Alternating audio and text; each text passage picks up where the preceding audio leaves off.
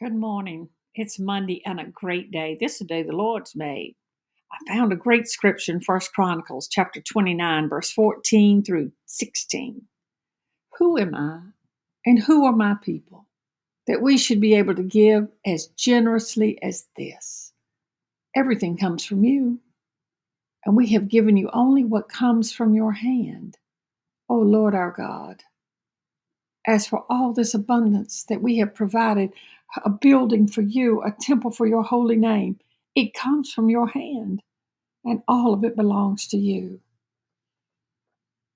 This prayer was from David, and he was celebrating the gifts that he'd gathered for his son Solomon to build the Lord's temple. And but it really made me think. Have you ever thought about this passage and, and what it means to me and you? When I read it, it caused me to kind of reflect on all that God's given me and all that I claim to be mine now, and when we tithe, we're simply giving back to God what He's given us. If we feel we don't have enough to give to God, we have to remember it all belongs to Him in the first place. You know, well, I just don't have enough. I just can't pay the bills. Wait, wait. He, he gave us that paycheck. He was generous enough to grace us with the money to pay our bills and buy groceries, put gas in the car, and the money we give to the church, that's His money. And He needs it to be sure there's food in His house for His people. I've come to realize that each of us, we only rent in space here. We don't own anything.